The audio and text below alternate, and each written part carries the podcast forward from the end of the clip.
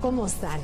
Y bueno, hoy quiero platicarles sobre la novela esta que leí eh, ya hace unos meses, la de, Animales a Dioses, de Yuval Noah Harara un israelí que hace esta, este recorrido por todo el tiempo a través de un ensayo muy ameno, muy este, aleccionador. Pero bueno, uno de los pasajes que me llamó la atención es cuando este Yuval nos cuenta de cómo apareció el reloj, cómo nos hicimos esclavos del reloj. Él dice, por ejemplo, que si un hombre perdido en el tiempo y en el espacio de pronto aterrizara en una aldea medieval, y de pronto preguntar al primer transeúnte que pasara, oiga, ¿en qué año estamos? Que ese transeúnte se quedaría sorprendido, no solamente por la ridícula vestimenta que tendría este señor, sino por la pregunta de en qué año vivimos.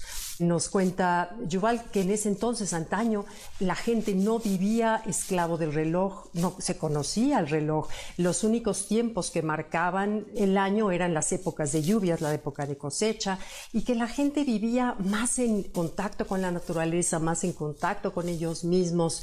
Y de pronto la revolución industrial fue la que nos trajo el, el, el reloj y la que nos hizo esclavos, esclavos de este aditamento que ahora tenemos aquí, todos tenemos un reloj.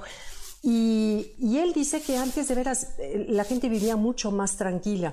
Y bueno, como muchos de ustedes les he contado cuando han estado en mi conferencia, que yo estuve una vez ya en el hospital por estrés y que a partir de esa llamada de atención que la vida me dio, me di cuenta de cómo era importante estar como más presente en cada una de las cosas que hacemos. Tratar de hacer mil cosas a la vez, lo único que me causaba era estrés y ansiedad. Entonces he procurado a partir de entonces de trabajar en eso, en estar en una sola cosa a la vez.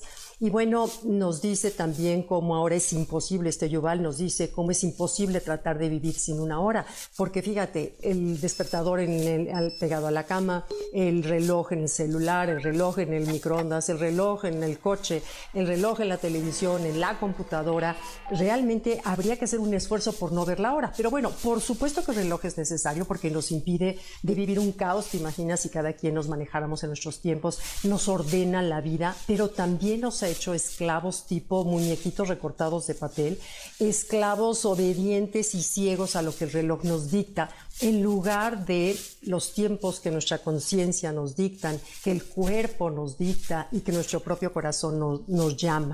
Y lo que he decidido hacer, y en verdad es como se encuentra la paz, porque de veras que la paz no es algo que esté allá, la paz está aquí adentro, y una manera de obtener la paz es como vivir en el presente, esto que nos dice tanto eh, Eckhart Tolle de vivir en el presente, cuando uno realmente lo vives, aunque sea por esos instantes en que vives en el presente, pareciera como si te pusieras unos lentes de tercera dimensión, donde todo aparenta ser con más colorido, con mejor sonido, estás presente y el tiempo pareciera que se alargara. Estoy segura que lo has sentido, lo has notado, lo has experimentado. En cambio, cada vez nos decimos que el tiempo pasa más rápido y sabes por qué es eso, porque vivimos cada vez más con más prisas y el momento presente para lo único que le tomamos es para un trampolín, para ver cuál es el siguiente pendiente, a dónde voy a ir después, qué es lo que voy a hacer y nos la pasamos en la mente y de esa manera el tiempo se hace chiquitito. Es como cuando en una tumba está la fecha de nacimiento de la persona, luego hay una rayita y la fecha en que se muere.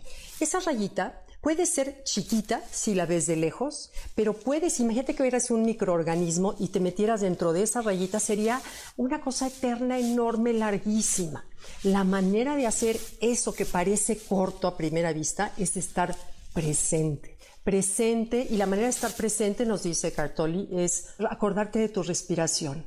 Simplemente, por ejemplo, cuando estés esperando a algo o a alguien, en lugar de estar angustiado porque es que no llega, no sé qué, Procura estar contigo mismo y estar presente, sentir la energía que vibra dentro de tus manos, sentir la energía que palpita dentro de tu cuerpo y disfrutar estar contigo. Y vas a ver cómo en ese momento el tiempo se alarga. Y cuando estás en ese estado, tanto lo que haces que tu trabajo te rinde más el tiempo. Cuando estás con tus hijos y estás presente, el tiempo se alarga. Entonces no nos dejemos llevar como esclavos del reloj y nos volvamos víctimas de las prisas en donde no disfrutamos nada y luego volteamos y decimos, qué rápido pasó el tiempo. Entonces, para evitar eso, procuremos en verdad tratar de estar más presentes, más conscientes, más conectados, más pendientes de la respiración y más en lo que estamos, para poder así gozar de los momentos de trabajo, de los momentos de gozo, de los momentos de descanso, pero realmente estar ahí y no usar el momento presente como un trampolín para lo que sigue.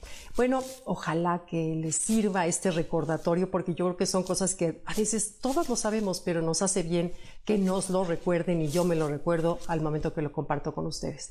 Muchas gracias, nos vemos. Como siempre leo sus sus comentarios uno por uno y todos los contesto. Gracias. Bye.